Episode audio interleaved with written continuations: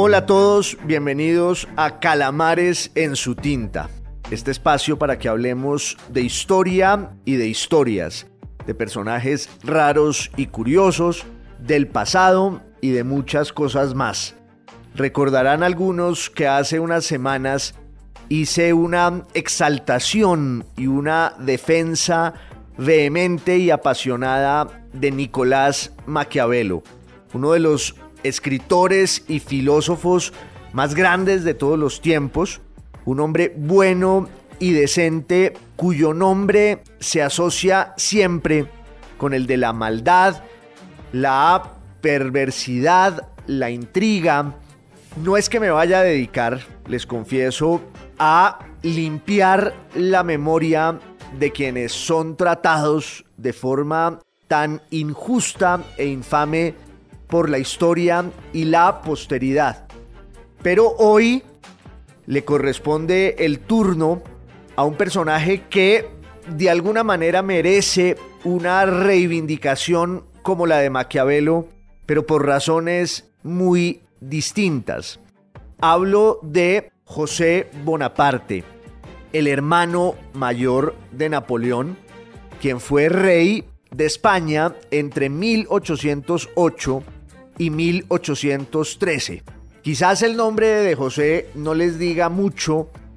a quienes me están escuchando en este momento, pero su apodo sin duda sí, Pepe Botellas, que fue el mote que le clavaron no más llegar a España los españoles que lo despreciaban, que no querían ser gobernados por un francés y un usurpador y que le empezaron a imponer toda suerte de rumores, caricaturas, asociados siempre con su pasión por el licor, con las costumbres disipadas de su corte y con la idea de que era un incapaz, un pusilánime, un cobarde, una marioneta de su hermano, en últimas un incompetente. Esa es una leyenda negra la del pobre Pepe Botellas, que en realidad trató de hacer lo que pudo, lo que estaba a su alcance, para gobernar un pueblo que por lo general es ingobernable y que se levantó en armas contra la ocupación de los ejércitos franceses y napoleónicos. En medio del tumulto estaba el pobre José tratando de concebir una idea de la sociedad, del Estado, del poder que fuera de provecho para sus gobernados. Al final nada de eso sirvió y terminó quedando solo la mala fama de este borrachín que se la pasaba nadando en Jerez y en vino mientras España se disolvía. Yo creo que la leyenda negra de Pepe Botellas nos permite primero ahondar en el lugar desde el cual fue pensada y narrada esa leyenda negra, ver qué tanto de cierto hay en ella y también nos permite ocuparnos de la biografía de su protagonista, del buen rey José, como le decía un amigo, no solo por razones casi literarias y novelescas, sino también porque ese pedazo de la historia española tiene que ver de manera muy profunda con nuestra historia en Hispanoamérica, lo que llamamos las independencias de estas repúblicas que nacen a principios del siglo XIX en la América española, pues es la consecuencia directa de la ocupación francesa de España y de la entronización de José Bonaparte allí. No es que sin ese episodio no hubiera habido independencia, pero quizás todo habría ocurrido de manera muy diferente. Es difícil especular a partir de lo que hubiera podido ser y no fue, porque en realidad la historia se ocupa casi siempre de lo contrario, de lo que pasó, Pero aún eso que pasó está teñido por tantas sombras y zonas grises que las interpretaciones varían mucho y lo importante de asomarnos al pasado es poder darle varias vueltas a ese cuero para que tratemos de entender e intuir muchísimo mejor aquello que se cuenta y también aquello que se calla. De suerte que la vida de José Bonaparte es una oportunidad magnífica para que nos repensemos también a nosotros mismos. Y obvio, esa biografía no se puede contar sin una alusión permanente a la de su hermano, Napoleón, que llegó a ser emperador de los franceses y una de las figuras más importantes, sin duda, de la historia de la humanidad. No lo estoy exaltando, estoy señalando solo un hecho inequívoco y es que entre los grandes personajes de la historia, por sus implicaciones, por su legado, por lo que significó su paso como un ventarrón a principios del siglo XIX, es este Corso Napoleón Bonaparte, que va a explicar un poco el destino de su hermano mayor José, más conocido como Pepe Botellas. Los Bonaparte pertenecen a la clase dirigente de Córcega, una isla en el Mediterráneo que era de origen italiano, pero que en la segunda mitad del siglo XVIII entra a formar parte de los dominios franceses, cosa que ocurre hasta hoy. Córcega es una isla que le pertenece a Francia. De hecho, la suerte de la familia Bonaparte tiene mucho que ver con ese vínculo francés de la isla,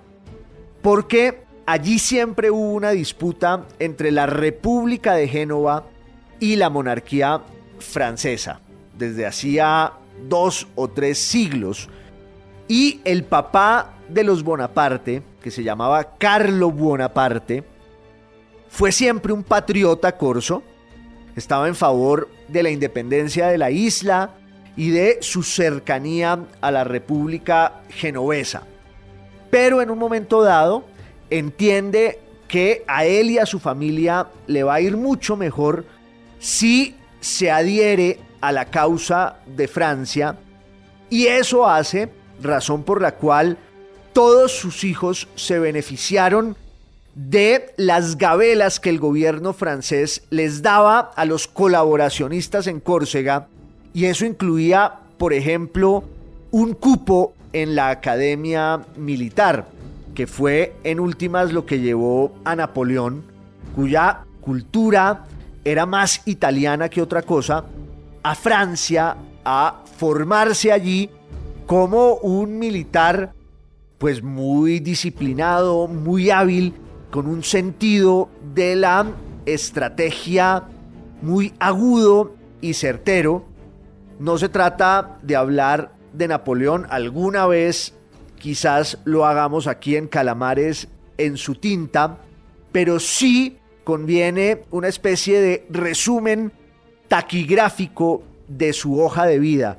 porque Napoleón empieza como un militar extranjero, que se forma en la academia en eh, Francia, primero en el sur y luego en París, gracias a la generosidad, entre comillas, del gobierno que así le reconoce a su padre los servicios prestados en la causa de la monarquía borbónica en Córcega. Napoleón se forma como militar allí, muy destacado, y empieza a vincularse a esas tertulias y cenáculos donde ya reverberan las ideas revolucionarias. De hecho, uno no puede entender el destino de Napoleón Bonaparte sin la Revolución Francesa, porque fue él quien terminó de alguna manera salvando a la revolución. Cuando el terror y el caos se impusieron después de 1793 y 1794 y vienen los tétricos aguillotinamientos y ese periodo turbulento en el que todo se está saliendo de madre, Napoleón con su astucia militar, con su carisma, con su autoridad, termina volviéndose el salvador de la revolución y su brazo militar para que no regrese la monarquía y para que Francia pueda defender el legado revolucionario por fuera de sus fronteras. Napoleón va a ser primero un salvador de la revolución dentro de la propia Francia y luego, desde 1796, va a ser el gran caudillo militar de los ejércitos revolucionarios que van a ir sembrando esa bandera por toda Europa para impedir que la reacción, que los partidarios de la monarquía recuperen el poder que ya le pertenece a una república que se ha vuelto un directorio, un gobierno colegiado, con una asamblea, con una especie de parlamento, pero la gran figura del día en 1795, en 1796, es este joven corso que con valentía casi suicida protagoniza una serie de victorias, sobre todo en el norte de Italia, donde estaban refugiados muchos de los enemigos de la Revolución Francesa, muchos de los exiliados franceses que eran reaccionarios y que se oponían con el alma a la revolución. Allí en el norte de Italia, Napoleón los derrota y cuando regresa a Francia lo hace como un héroe aclamado por las masas, celebrado por el pueblo, tanto que se toma muy rápido el poder y va a empezar una sucesión, una seguidilla de conquistas políticas y militares que lo van a poner en la cima del poder europeo en muy pocos años. Eso incluye la proyección de Francia sobre España, porque además había un vínculo de familia entre la monarquía española y la monarquía francesa a la que habían destronado y decapitado en la revolución. Entonces al principio los Borbones de España fueron muy cuidadosos y muy recelosos, observando desde más acá de los Pirineos qué era lo que ocurría en Francia. Y luego, cuando irrumpe Napoleón, esa monarquía española, que estaba en las peores manos posibles, un rey que se llamaba Carlos IV, y que era el sí muy pusilánime, dado más a la intriga, a los juegos cortesanos con su esposa, la famosa María Luisa, que era muy célebre en los mentideros madrileños por sus amoríos, por sus coqueteos, por sus infidelidades, por no decir que su ninfomanía. Lo cierto es que el estado político en España, en la corte, en la monarquía, no era el mejor. Los reyes le habían delegado el poder a una especie de superministro que lo hacía todo, de forma, eso sí, muy rigurosa, casi infalible, don Manuel de Godoy y Farías, el llamado príncipe de la paz, quien se apresuró a pactar con Francia y sobre todo con Bonaparte cuando entendió que el vínculo borbónico entre Madrid y París ya no tenía ningún sentido y que el futuro estaba en la adhesión a ese nuevo dueño del destino europeo que era Napoleón. Se hacen varios acuerdos, varios pactos entre la España de los Borbones, de Carlos IV, María Luisa, su hijo, el príncipe de Asturias, que se llama Fernando VII, del que ya hablaremos, y Godoy, y la Francia bonapartista. Pero todo ese proceso desemboca en lo que al final va a llevar a José Bonaparte al trono de España en 1808. Porque en 1807 Napoleón decide ocupar Portugal. Lo hace por una razón estratégica y es que en ese momento el gran enemigo de Francia era Inglaterra. De hecho, uno podría decir que la gran confrontación política y militar en la fundación y en la constitución del imperio napoleónico era entre Francia e Inglaterra. Y Napoleón lo sabía. Y resulta que Portugal tenía una deuda de gratitud con Inglaterra desde la Baja Edad Media, desde la creación casi del reino portugués, los ingleses habían prestado su protección y su apoyo a esa idea, que es eh, de pronto para muchos algo inexplicable, que exista allí como un país y una nación enclavada en la península ibérica, y por eso los portugueses y los ingleses han tenido siempre una relación muy especial. Tanto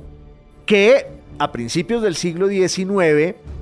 las tropas inglesas y la flota inglesa estaban en Portugal, lo cual para Napoleón constituía una amenaza permanente y en 1807 él decide ir hasta allí, ocupar el país, adueñarse de él y también deponer a los reyes de la Casa de Braganza, que entre otras tomaron la decisión muy provechosa para ellos y para la sociedad en general a ambos lados del mar de trasladar el gobierno a la colonia, a Brasil, que es la razón por la cual en Brasil surge un imperio y ese es un capítulo de la historia que se entrecruza con este que estamos viendo hoy y que no deja de ser también muy revelador y quizás algún día tratemos de expulgarlo para extraer algunas reflexiones y algunas enseñanzas. Lo cierto es que Napoleón se mete por la península ibérica, entra a España, camino de Portugal, logra su propósito, que es adueñarse de ese país, y cuando está regresando a finales de 1807, se da cuenta de que le resulta muchísimo más fácil ocupar también España, adueñarse ya de manera abierta y oficial del poder español. Y obvio, eh, pues se equivoca en sus cálculos, aunque eso es algo que no podía saber, sino que fue descubriendo y aprendiendo con el dolor de los meses y los años de lo que fue el horror de esa guerra allí en España. Los franceses, con Napoleón a la cabeza, terminaron mordiendo el polvo de la derrota, de la humillación y salieron expulsados de allí al final a escobazos. Pero en 1807 Napoleón eh, entiende que para él es mucho más cómodo, insisto, adueñarse de España y resulta que en la propia España y en la corte, plagada por las conspiraciones y las intrigas, hay la intuición de que algo así va a pasar. Los reyes quieren irse y replicar lo que han hecho los reyes de Portugal, entre otras, la reina consorte en Portugal era hija del rey de España, de suerte que el rey de España, Carlos IV, quiere hacer lo mismo, cruzar el mar y establecerse en América. Pero el pueblo español enfurecido se lo impide, le cierra el camino, tanto que el rey tiene que abandonar el poder, abdicar y cedérselo a su hijo, Fernando, el príncipe de Asturias, que por cuenta de la mediocridad y la bajeza y la mezquindad de su papá, proyectaba la imagen de ser una especie de defensor heroico de la dignidad nacional. La historia irá demostrando que era todo lo contrario y más bien prolongó y llevó a un nivel todavía más grotesco la mediocridad de sus padres. Pero en un primer momento Fernando era tan prestigioso que lo empiezan a llamar el deseado porque el pueblo lo quería para librarlo, por un lado, de la bajeza del rey y la reina y por otro lado de la ocupación y la invasión napoleónica. Muy pronto el pueblo se enteró de que también Fernando se iba a plegar al poder de Napoleón eso acaba en un momento tenebroso cuando Napoleón lleva a los dos reyes, al padre y al hijo, y recibe de ellos sendos documentos en los que se le entrega el poder. Estamos hablando de principios de 1808. Y entonces Napoleón, ya con la aceptación por parte del padre y del hijo que reinaron en España, que abdican el poder y que lo ponen en sus manos, Napoleón empieza a buscar un rey que pueda ser el personero y el vocero de sus intereses allí en España. Primero le dice a su hermano Luciano que no le ve futuro a esa empresa y se niega. Y luego, después de darle muchas vueltas al asunto, decide llamar a su hermano mayor José, que lo había acompañado siempre en todas sus empresas y proezas políticas y militares y que desde 1806 ejercía como rey de Nápoles, otro de esos bastiones del monarquismo borbónico que Napoleón había arrasado y en 1806 llegó José Bonaparte con su esposa Julia a gobernar en Nápoles. Aquí tengo un libro de un historiador y militar napolitano que se llamaba Pietro Coletta, que escribió una historia larguísima de Nápoles que había sido el epicentro de tantos destinos políticos en el Mediterráneo desde la Edad Media y por supuesto en la modernidad. Era uno de los sitios neurálgicos de la definición del poder, de la riqueza, del prestigio en Europa. Así que ser rey de Nápoles era muy importante. Además en Nápoles había una aristocracia y una nobleza muy altivas y difíciles de manejar. Y sin embargo, por lo menos según este Pietro Coleta del que les hablo, José Bonaparte fue un extraordinario rey en Nápoles contra la resistencia de muchos aristócratas y muchos nobles, seguidores de los Borbones, que veían con muy malos ojos la presencia de un advenedizo, de un usurpador, que sin embargo quiso llevar allí los aires de la modernidad, que era un poco lo que estaba pasando en Francia tras la Revolución Francesa. En últimas, lo que llamamos la modernidad es también el desmonte del antiguo régimen, de esa sociedad estamental, jerárquica, marcada por la influencia, por un lado, de la religión, pero por el otro lado, de las monarquías, de el feudalismo nobiliario que defendía siempre sus privilegios. Lo que había antes de la Revolución Francesa era un mundo de privilegios estamentales que la gente recibía las aristocracias, las oligarquías, por el solo hecho de nacer y ocupar ese lugar en el mundo que además se iba heredando y que iba pasando de generación en generación. Eso termina con la Revolución Francesa, ahí en términos políticos e, empieza o se consuma mejor el proyecto de la modernidad y claro, en Francia ese proyecto va a decantarse cuando llegue Napoleón, que desde una visión militarista, autoritaria, mesiánica, imperial, despótica, porque Napoleón termina él coronándose con sus propias manos como emperador de los franceses, pero en el plano ideológico y filosófico sí concibe una idea de la sociedad inspirada en la modernidad, en el valor del individuo, en la noción económica de que tiene que haber un libre comercio, que es por supuesto el sueño absoluto de los burgueses, que es la clase social que está detrás del triunfo y la consumación de la modernidad. Eso fue lo que intentó llevar José Bonaparte a Nápoles y lo logró. Y le estaba yendo muy bien, se sentía muy cómodo allí,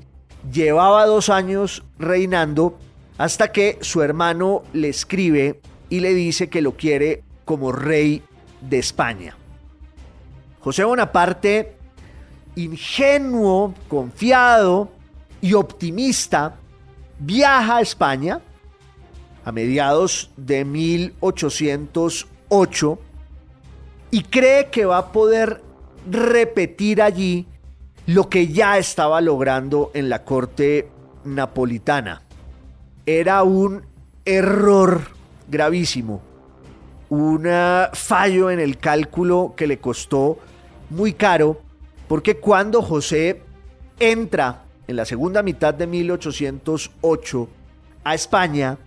se encuentra con un país enardecido, brutal, enfurecido, en llamas. Un país en el que la nación, que es un concepto que empieza a tener en ese momento un peso y un vigor que antes no tenía, la nación se ha levantado contra la precariedad y la mediocridad de sus clases dirigentes, de la corona, pero sobre todo contra la ocupación y la invasión de unos usurpadores extranjeros que son los ejércitos de Napoleón, que metió allí en España a su mejor gente, en un momento además en el que tenía varios frentes abiertos, todos exigentísimos, Napoleón le dio la prioridad militar a España, creyendo que iba a resolver ese problema muy rápido. Por eso, entre otras cosas, llama a su hermano que cuando llega allí se da de bruces con la terca realidad que le muestra el odio, el repudio, el desprecio del pueblo español, de la nación española, que ese es ya un concepto político del pueblo que ha asumido su condición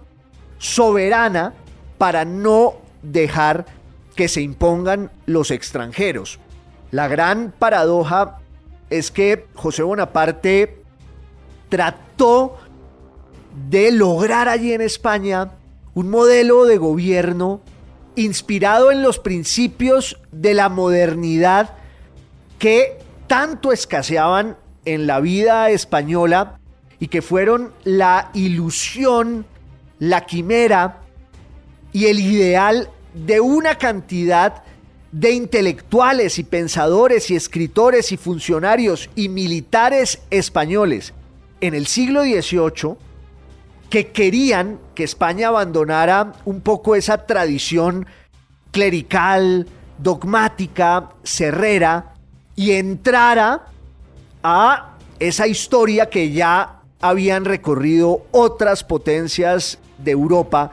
y que les eh, había dado pues muchos réditos y muchos beneficios. En España había una minoría de ilustrados, se llamaban así,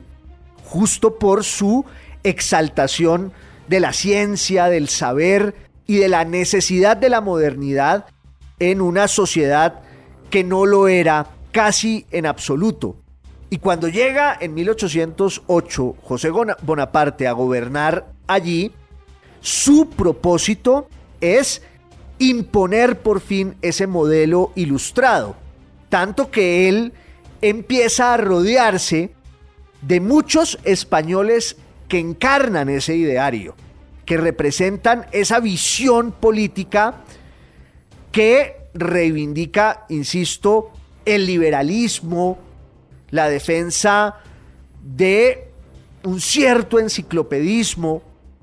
la importancia de las investigaciones científicas, incluso para que en ellas haya una nueva vertiente de prosperidad y de desarrollo en la economía, en la industria, en el dominio colonial que ha cambiado de manera absoluta. Y José Bonaparte entiende eso. A él lo acompaña un séquito de franceses que era la corte que había estado con él también en Nápoles, y estos funcionarios ilustrados españoles a los que empiezan a llamar de forma muy despectiva los afrancesados, porque eran cómplices de la ocupación del, del usurpador que sin embargo, insisto, tenía el propósito de hacer un buen gobierno. Eso se ve en sus cartas, se ve en la forma como quiere pactar con los que están alzados en armas en lo que ya es una guerra de guerrillas, como empieza a llamarse desde entonces. Ahí, en la guerra de independencia en España, surge ese concepto y no deja de ser también muy diciente que en la historia hubiera habido guerra de independencia primero en España que en América Latina. Fue allí donde se acuñó esa noción y la estrategia que usaron los voceros de la independencia en España contra la dominación napoleónica fue la de la guerra de guerrillas. Esa palabra aparece ya en los diccionarios españoles y castellanos desde finales del siglo XVI, en el siglo XVII, en el siglo XVIII pero solo hasta 1843 en el diccionario de la academia se empieza a reconocer la guerrilla como un puñado de paisanos, dice la definición, que no aceptan el mando de un ejército regular y que aspiran más bien a una visión de la guerra en la que hay siempre un enfrentamiento de escaramuzas de asaltos sorpresivos a un ejército regular cuyo modelo perfecto era el de Napoleón. Napoleón había logrado el primer gran ejército del mundo moderno, que era un ejército regular como el que más, que así ganó todas sus batallas, hasta cuando entra en 1807 y 1808 a España y le empiezan a caer encima con los curas a la cabeza, blandiendo sus cruces y usándolas para atizar el fervor del pueblo, estas guerrillas que van a triunfar porque pues parten la lógica con la que se movía el ejército francés. Eso fue lo que vio José Bonaparte. Trata de pactar con los líderes del levantamiento, que en términos políticos ya se habían ido a Sevilla y habían acudido a una vieja institución medieval que era la de las cortes y las juntas de gobierno, invocando el vacío del trono. En la Edad Media española existió siempre esa institución que se llama o, que se inspira en una figura que suena muy raro y de pronto pues hay que usarla con alfileres que es la retroversión de la soberanía. Cuando el rey no está, el pueblo es soberano y protege los derechos del monarca. Y para que eso ocurra, hay que constituir unas juntas y unas cortes que van a ser las que protejan la soberanía del monarca que está en una guerra, que está ausente del trono. Eso pasó en España y empiezan a constituirse juntas de gobierno que proclaman la independencia frente a los franceses, mientras José trata de llegar a acuerdos con los insubordinados,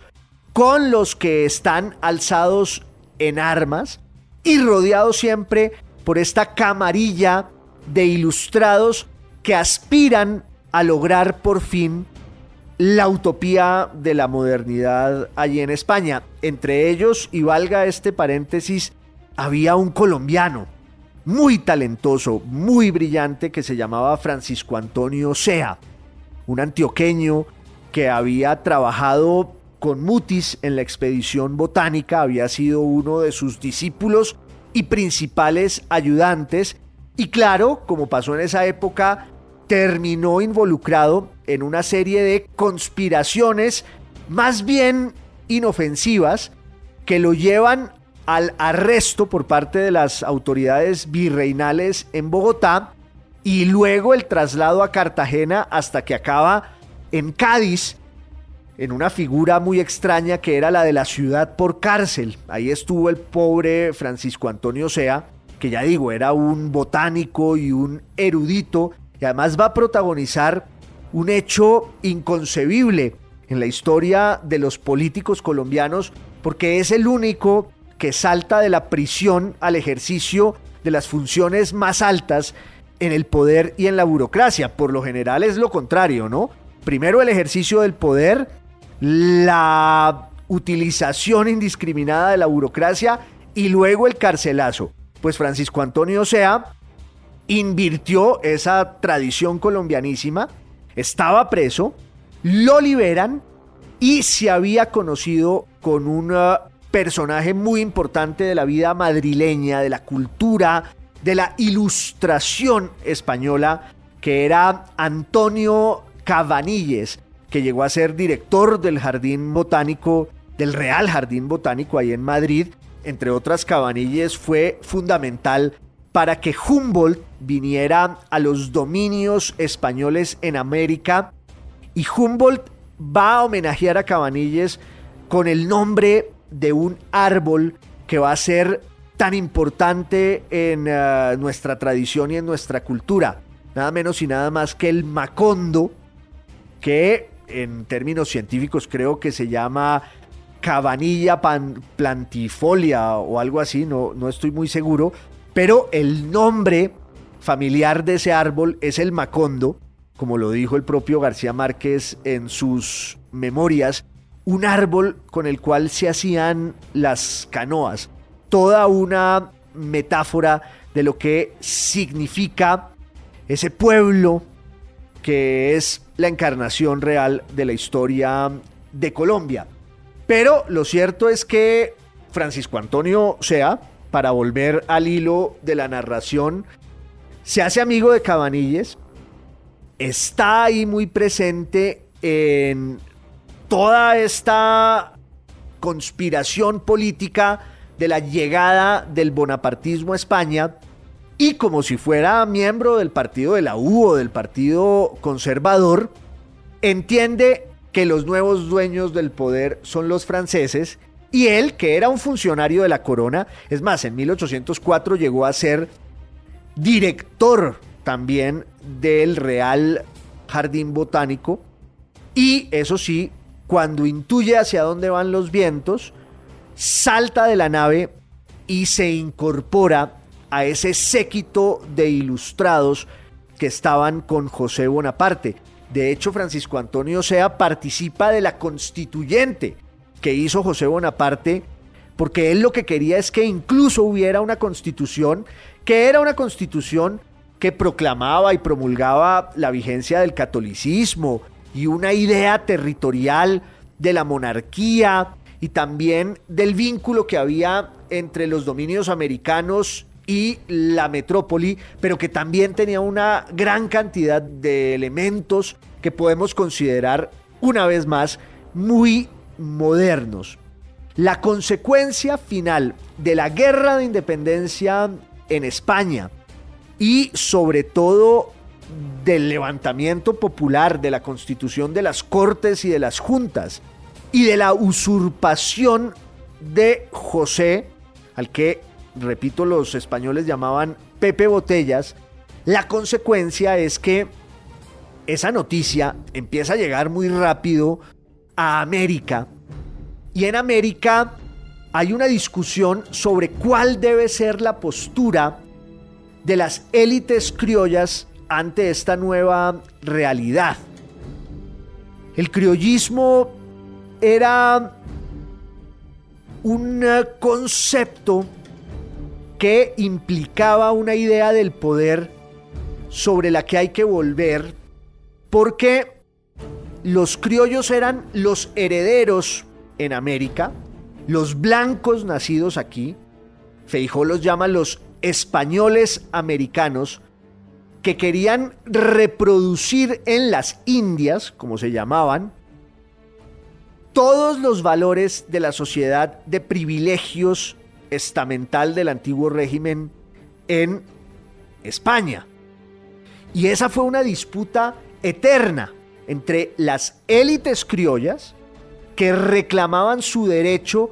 a ser tratadas con la misma preeminencia de los blancos en España,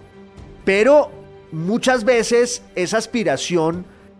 naufragaba en la presencia de unas autoridades de origen español que despreciaban a los criollos. Entre otras, ahí estaba la semilla de esa especie de separatismo que hizo que las élites criollas quisieran siempre desligarse de la metrópoli, primero como un proyecto muy lejano, pero cuando viene la ocupación de la península por los ejércitos franceses, lo que hacen los oligarcas criollos es darse cuenta de que allí está el pretexto inmejorable para proclamar la independencia, que es algo que no se puede hacer de manera abierta todavía. Entonces, ¿qué hacen los dueños del poder criollo en América? Enfrentarse con las autoridades,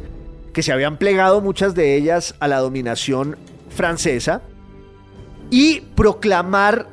la soberanía del rey Fernando, otra vez, como en España, defendiendo sus derechos y definiendo un autogobierno que en realidad tenía, en teoría, el propósito de esperar a que el rey volviera. Ahí se fue fraguando el proyecto de la independencia y por eso decía al principio de estos calamares en su tinta que de no haber sido por la invasión napoleónica y por el largo y traumático gobierno de José Bonaparte, pues la independencia de América habría tenido unas connotaciones y un desarrollo muy distintos. La América española, obvio. Napoleón y su hermano mandan unos agentes para tratar también de seducir no solo a las autoridades en América, sino a las élites criollas. Ese intento no sale bien, ni siquiera con la promesa de Napoleón de que él va a apoyar la independencia. Pero lo que define todo es la suerte de la guerra de guerrillas en la península, porque ese ejército tumultuoso y enloquecido, pues va a asestarle al ejército francés unos golpes tan grandes que al final, cuando el imperio ya hace agua, Napoleón en 1813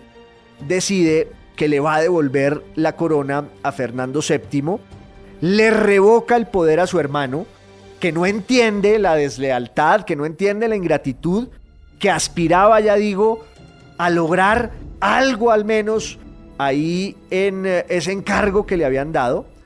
De hecho, José Bonaparte trata de irse, todo hay que decirlo, con un tesoro de joyas de la corona, pero sobre todo con obras artísticas únicas que había en España y que son retenidas. Él logra irse. Al final, cuando cae el imperio napoleónico, cruza el mar y llega a América como siempre lo quiso, pero no en la América española a la que gobernó, sino en los Estados Unidos, donde fue el foco de conspiraciones nostálgicas del bonapartismo internacional por varias décadas hasta que en los años 40 se le permite volver a Europa, se va a establecer en Florencia, donde va a morir en 1844. Este Pepe Botellas, del que solo nos quedan el apodo y la caricatura y la leyenda negra que urdieron sus enemigos en la guerra de independencia, en la guerra de guerrillas en España, señalándolo por ser un borracho, un incapaz, un pusilánime y un títere de los intereses de su hermano. Lo que uno ve en la realidad histórica y en los documentos es el esfuerzo permanente de este pobre monarca, un escritor español decía José I y último, que trata de lograr un buen gobierno,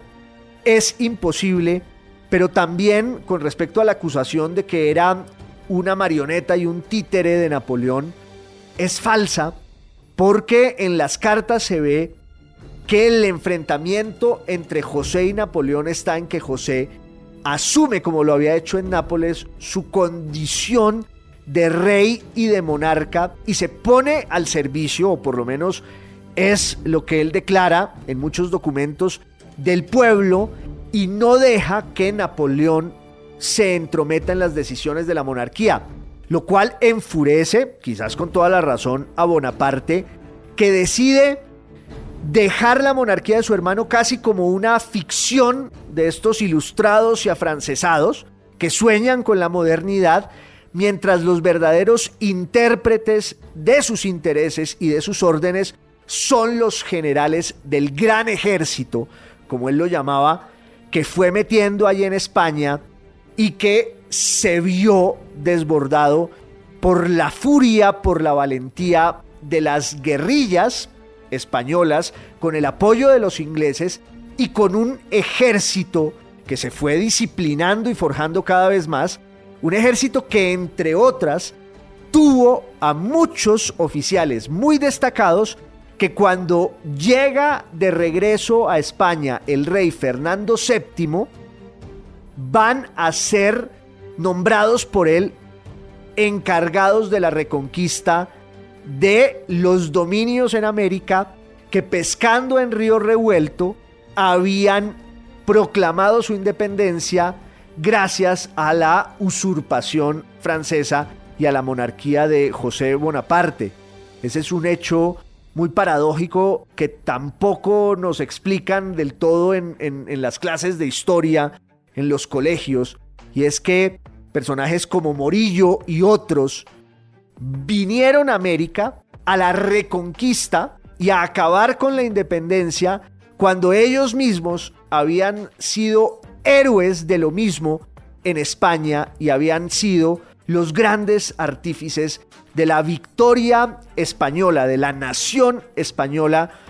contra ese imperio napoleónico que allí empezó su eh, marcha hacia el abismo. La gran desgracia de Napoleón estuvo en haberse metido en los países menos modernos de Europa, cada uno a un extremo. España y Rusia. Algún día volveremos sobre ese tema. Por hoy es todo. Gracias por su compañía en Calamares en su tinta, que es radio, es podcast, es video podcast y les mando a todos un abrazo para que se acuerden siempre del buen rey José. Cuando se tomen un trago, brinden por Pepe Botellas.